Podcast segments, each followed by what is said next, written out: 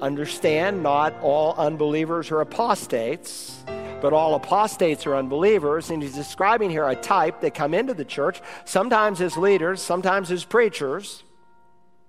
They creep in unnoticed to do damage on the inside. But because their conversion is not real, they end up abandoning the fellowship. Welcome to Search the Scriptures, the Bible teaching ministry of Dr. Carl Broggi, Senior Pastor of Community Bible Church in Beaufort, South Carolina.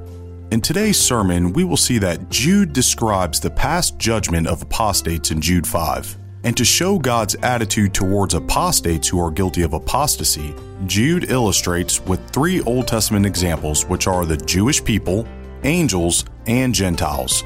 Today is part two of Pastor Carl's sermon entitled Staying the Course. Let's join Pastor Carl now as he continues. So, in the last time, there shall be mockers following after their own ungodly lusts or desires. And so, while apostasy is nothing new, in the latter times it is going to grow, and it is growing in our day like we have never witnessed before in the history of America. Now, that's Jude's distress over apostasy. Let's think also about Jude's description of apostasy. Jude's description of apostasy. Jude begins by describing the past judgment of apostates. He begins by describing the past judgment of apostates. So, to show us God's attitude towards apostates who are guilty of apostasy, Jude illustrates with three Old Testament examples with Jews, with angels, and with Gentiles. First, with Jews in verse 5. Look at the text. Now, I desire to remind you, though you know all things, once for all, that the Lord, after saving a people out of the land of Egypt, subsequently destroyed those who did not believe. So, God delivered the children of Israel out of the land of Egypt. The final miraculous sign that God required was blood be posted on the doorposts. Now, if you put gold and jewels and diamonds on the doorposts, the death angel would have taken them out, the firstborn. If you even put a unblemished, spotless lamb in front of the doorpost, the death angel would have taken them out. No, they had to slaughter the lamb. And they put blood, and it only required one believer to take God at his word and that spared the firstborn. But that didn't mean that everyone who came out of Egypt was a believer, because as you read the Exodus, you discover that there are people who were outwardly delivered out of the land of Egypt, but inwardly they were lost. And so, if you remember the rebellion of Korah and all his godless gang, who rebelled against the living God, and they were literally sucked down alive into hell. And so there's a lot of people today who, quote unquote, come out of Egypt. Egypt, of course, is used symbolically in the scripture. It's used literally of a place called Egypt, but it's also used symbolically of the world. They've come out of the world, so to speak. They join a church, they come down front. A preacher can only take them at their word that they understand the plan of salvation. And assuming they do, and they say, I want to be baptized, you baptize them, and and then they end up apostatizing. They turn away from the faith. And understand not all unbelievers are apostates, but all apostates are unbelievers. And he's describing here a type that come into the church, sometimes as leaders, sometimes as preachers. They creep in unnoticed to do damage on the inside. But because their conversion is not real, they end up abandoning the fellowship. Joseph Smith was one such person, the founder of Mormonism. He heard clearly, explicitly the plan of salvation, but he rejected it. Why? Because a man's theology is often dictated by his morality. I hope you know he had over 40 wives.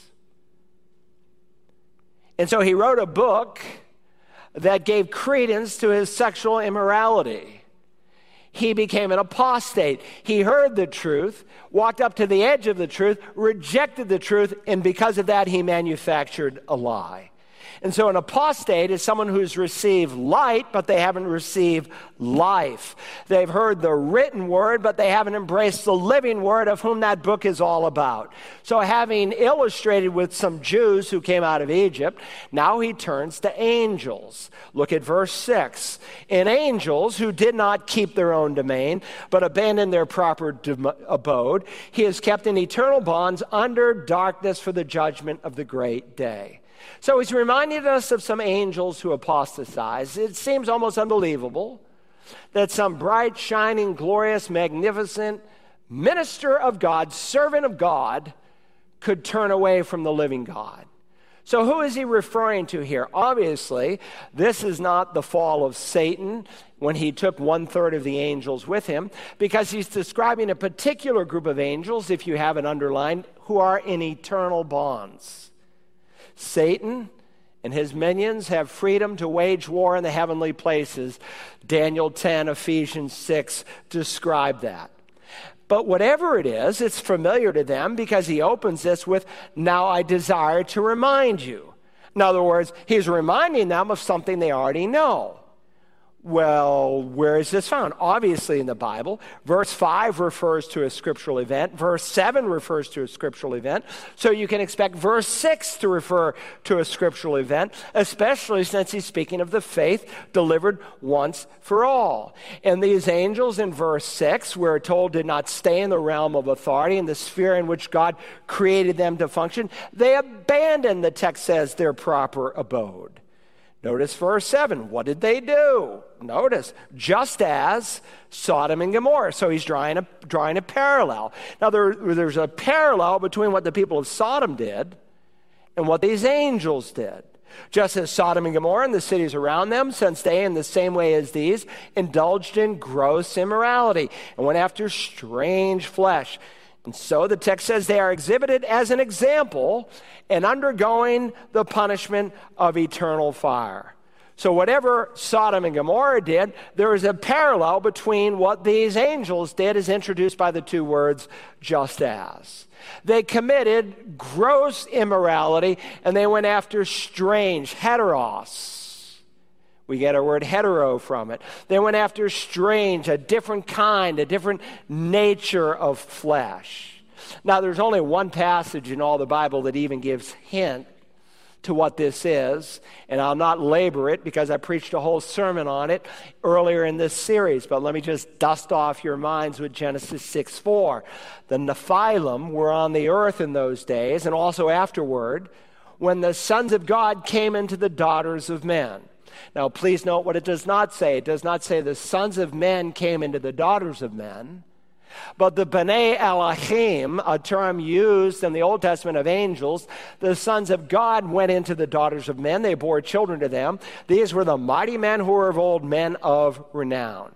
Now, again, there's a Greek translation of the Old Testament, and they render this the angels of God. Why? Because that's what's in view. Now, we know from what Jesus said that angels cannot procreate with other angels and produce angel babies, and in that way we will be like them in the resurrection. However, these angels did take on human form, and they always appear as males in the Bible and they cohabitated with the daughters of men as much as the angels in Sodom and Gomorrah recognized the legitimate possibility for the men of Sodom to try to cohabitate with them. Now, again, I preached a sermon on it, the days of Noah and Jesus' return, because Jesus makes a parallel between the immorality and the perversion of Lot's and Noah's day with what is going to happen at the end of the age. Now, don't miss Jude's point. He's giving this illustration that was common knowledge, and by the way, for the first 1,500 years of church history, it was the only way this text was understood. Now, we've come up with some bizarre meanings in the last hundred years or so under the guise of scholarship, but it's just wrong.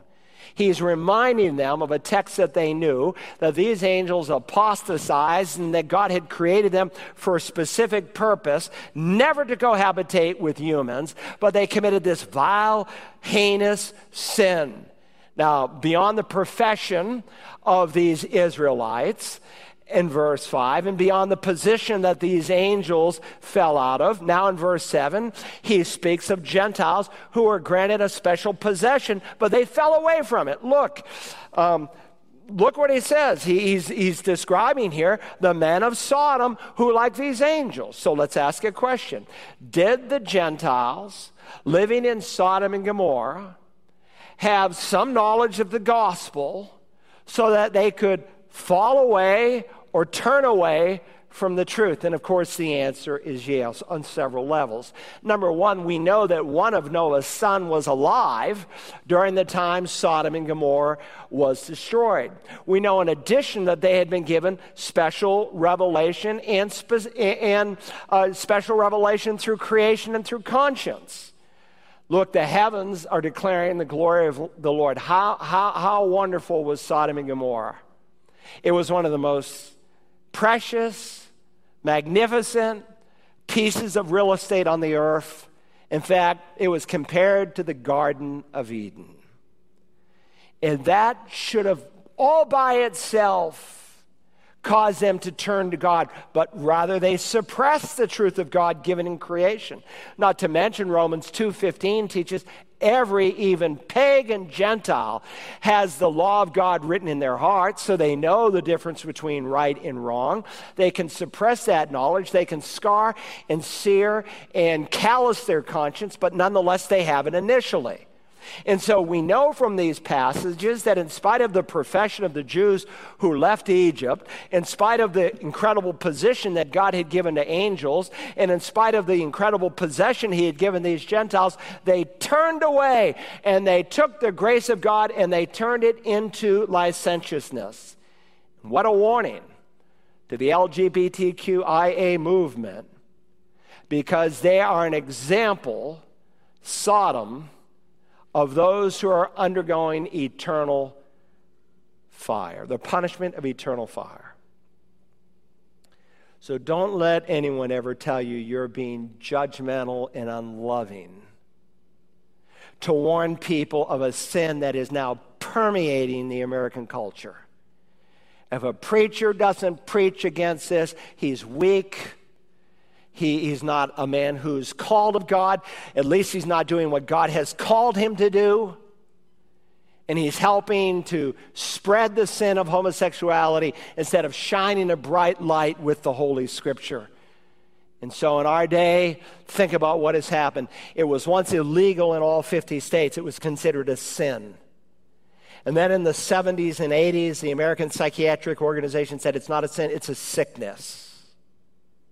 And then we went from calling it a sin and a sickness for it to be called socially acceptable behavior. In fact, we've made it a virtue in our day. There's a moral meltdown that's going on in our nation, and churches are helping to feed it, and that they're turning the grace of God into licentiousness. So, having described their past judgment, B on your outline, Jude describes the present characteristics of apostates. He now describes the present characteristics of apostates. Verse 8 begins, Yet in the same way, and you will quickly ask, in the same way as what? In the same way we saw the children of Israel turn away, in the same way we saw angels and the people of Sodom and Gomorrah apostatize, even so people can apostatize today. In other words, the decisions and the evil practices that characterize apostates in the past will characterize apostates in the present. Notice, in the same way, these men also by dreaming now, if you have the King James, it renders it filthy dreamers. And you will see the word filthy is in italics, indicating it's not part of the original Greek, but it's implied, and rightly so. It's a good rendering, and it's actually a noun, so I think they capture it maybe a little bit better than the New American Standard. Filthy dreamers. And that's what they do. They in contrary to the pure, unadulterated truth of Holy Scripture, they come up with their own filthy imaginations, wicked things. They are filthy dreamers. They come up with things that are beyond the realm of imagination. And that's what we're seeing happening in our nation, where men are calling good evil and evil good. And if you call good good and evil evil, then you're the bad person. Look, all truth has been given us a plumb line, and it's called the faith delivered once for all. We have a plumb line. It comes down to, in the end, either this book is the Word of God or it's not. Now, if you doubt that, read my booklet. I'll give it to you for free How to Prove the Bible is True. You can find it on Amazon. If you're live streaming, you can write me and I'll send it to you. In the same way, these men also by dreaming, notice, defile the flesh. Now, understand there are many unbelievers who are moral people. They're happily married, they're good citizens, they pay their taxes, they work hard all week. But he is describing here a category of, a category of people called apostates who were exposed to the truth of Scripture, rejected the truth of Scripture, and so they have believed a lie and they are encouraging others in that lie and that lie of filthy indulgence. So we might ask a question here. Why would an apostate be more prone to this kind of filthy imaginations, this kind of sensuality, than, say, an ordinary unbeliever? For the simple reason that he had the truth and he said no to the truth. There are many highly moral unbelievers still left in the United States of America, and they've never heard the plan of salvation. This is a man who heard the truth, and whenever you lose the truth because you reject it, your life changes. You begin to think with an upside down, depraved, reprobate mind. In Paul's words, they have seared their own conscience as with a branding iron, 1 Timothy 4 2. In describing these people in 2 Peter 2.20, Peter said, For if, by the way, 2 Peter, that whole chapter is a perfect, not a perfect parallel, but it is a parallel to the book of Jude because the major subject in 2 Peter are these who were bought by the master but did not receive the master, again, apostates. And at the end of that chapter, he says, For if after they have escaped the defilements of the world by the knowledge of our Lord and Savior Jesus Christ, they are again entangled in them and are overcome, the last state has become worse for them than the first. So he's describing someone who's come to a knowledge of the truth. They sat in a church like this. They heard the plan of salvation. They heard salvation was not earned or worked for, but it's by grace alone. They came to a knowledge of the truth, but they didn't do anything with that knowledge. And so he will liken them to a pig that's all shined up but goes back to the mud, or like a dog whose nature is not fundamentally changed, and so he goes back and he eats his vomit. These are people who have been exposed to truth, but they weren't changed by it. And so what happens? Their latter state is worse than the first. Hey, look, many of you know that Audrey and I worked with college students for over a decade. And we shared the gospel literally with thousands of college students. And we would meet some of these kids who had come from Bible believing churches, just like this, but who had obviously not genuinely come to faith in Christ. And I witnessed to more than one of those. But then, after a while, because of their unwillingness, they came to a knowledge of the truth, but didn't do anything with it. And they sit under some liberal professor who begins to mock and make fun of the Bible and tell you why you shouldn't believe it, why it's full of errors and full of myth, and on and on and on. And that's all the excuse they need. And now they have a justification for their sexual immorality that once bothered them, or their use of drugs, smoking dope, drinking booze. And then they come back and they say, you know, I, I don't believe what this church believes anymore. I have a new set of beliefs. This is 2 Peter 2:20. This is the book of Jude being fleshed out. Now, in thinking about the characteristics of apostates, not only do they defile the flesh, he also says they despise authority. Let's read verse 8. Yet, in the same way as these men, also by dreaming, defile the flesh and reject authority. It goes back to verse 4, who says they deny their only master and Lord, Jesus Christ. Now, don't forget, Jude is not speaking of, um, of a believer. He's speaking of these who have crept in unnoticed into the church. It might be in the guise of a seminary professor, it might be in the guise of a pastor, a missionary, an evangelist, just an ordinary church member, so to speak. But like the devil, rebellion is filling their hearts, and they don't like what this book says. They reject it, they, they push against it, they despise the authority of the Holy Scripture. In addition, they disgrace God's glory. Number three, they defile the flesh. They despise authority. They disgrace God's glory. Look at verse 8. Yet in the same manner, these men also by dreaming defile the flesh, reject authority, and notice, revile. Circle that word revile. You should have three words circled defile, reject, and revile angelic majesties. Now, those two words, angelic majesties, if you have the NASB with marginal notes, it literally says, it brings you out into the margin, it says glories. You see that? Literally, glories. It's from the word doxa. We get our word doxology from it. It's usually translated glory in the Bible. And this word revile is the word blasphemeo. You can hear our word blaspheme or blasphemy in it. And so the Greek literally reads, they blaspheme glories. Um, the margin says here they revile glories. And contextually, of course, it's referring to angels. The ESV and the HCSB translation renders it they blaspheme the glorious ones. The King James says they speak of evil, they speak evil of dignitaries, again referring to angels. But here's the point an apostate is quick to make fun of, reject, revile, disdain things that God calls holy and right. There's nothing sacred to them.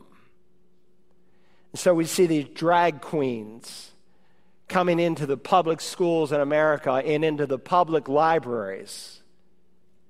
Nothing's bad, nothing's unholy, it's all acceptable. And the Speaker of the House goes to one of these parades of drag queens. This is evil beyond evil. Wake up, America. We are in a moral meltdown.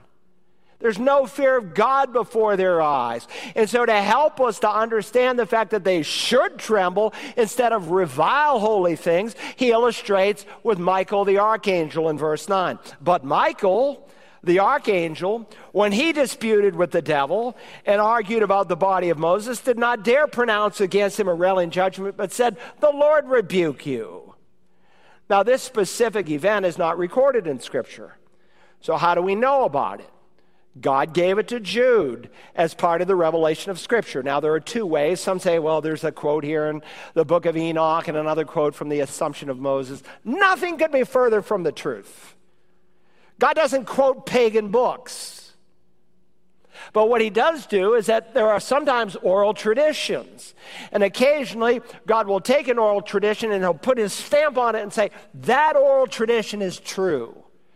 And so this either came by oral tradition or by direct revelation to Jude. In either case, it's true, though we don't find it in the Old Testament.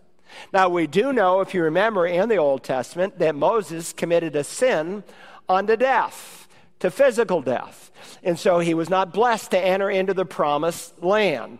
And so in Deuteronomy 34, 5, and 6, we're told that when Moses died, so Moses, the servant of Yahweh, the Lord, died there in the land of Moab, according to the word of the Lord. And he, that is Yahweh, God, buried him. By the way, he didn't cremate him, he buried him. That's God's way in the valley in the land of Moab, opposite Beth Peor, but no man knows his burial place to this day.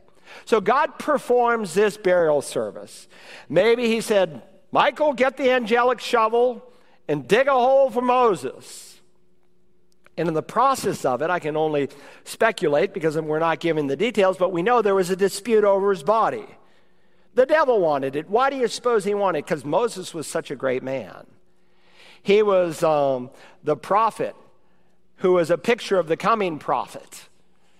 And if you remember when the children of Israel, years later, you can read about it in 2 Kings 18. Remember that brazen serpent that Moses held up, and whoever would look would live, and it becomes a picture of Jesus look and live at the cross, and you'll instantly be saved as they were instantly delivered from the snake bites. What do they do with that brazen serpent? Centuries later, they're worshiping it. And the devil probably knew that he could make Moses' body some object of adoration, just like some places of the world they worship and venerate the so called vial of breast milk that comes from the Virgin Mary, or the skull of the Apostle Paul, or the fingernails of. Pe- it's unbelievable, some of the things. So Jude just calls attention to this, what Michael did. Michael, when he disputed with the devil and argued about the body of Christ, he did not dare pronounce against him a railing judgment, but said, The Lord rebuke you.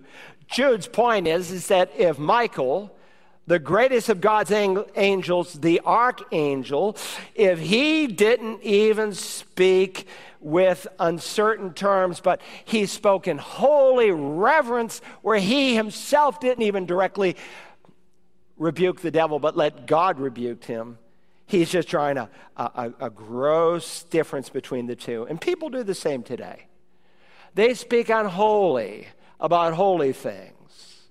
They make fun of Mosaic office, authorship of the Torah. Oh, Moses didn't write it. There's five authors. That's taught in virtually every classroom in America and every college campus. JEPD theory. What did Jesus say? Jesus said Moses wrote it. Or, uh, you know, you, you, you're, you're sexist to say that marriage is only between a man and a woman. That's what Jesus taught. A man shall leave his father and mother and cleave to his own, and the two shall become one.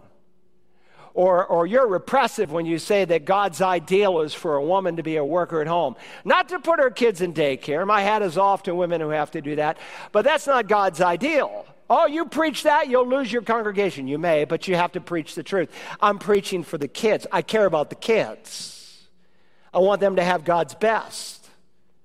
Woman called me in the Bible line. She said, if it came between my tithe and paying my bills, what would, I, what would I do? This was just two weeks ago in the Bible line. Because she's a, a mom working at home. Her husband prov- provides. I say, You never rob God. Now, many times I've had this situation. People come in, well, uh, how many cell phones you got in the house? Oh, three. Well, those could go. You on cable? Yeah, you don't need it. See, it's an issue of priorities. It's an issue of sacrifice. It's an issue of, am I really willing to obey what God says? That a woman should be an oikos ergos. But you see, these things are made fun of today. They scoff at these things. Please join us tomorrow for part three and the conclusion of Pastor Carl's sermon entitled Staying the Course. If you enjoyed today's message, remember that you can order a CD or DVD copy by calling Search the Scriptures at 877 787 7478 and requesting program God's Prophetic Schedule 011. One of the most difficult questions posed by both Christians and skeptics of Christianity is the question what about those who have never heard the gospel of Jesus Christ? Well, Dr. Broggi answers that question biblically and clearly by explaining the justice of God, the lostness of mankind, and the incredible power of the gospel in his book, Are the Unevangelized Really Lost? You can receive your own copy with a donation of any amount to Search the Scriptures. Please call Search the Scriptures at 877 787 7478 to receive your copy today. We hope that you will join us tomorrow as we continue to search the scriptures.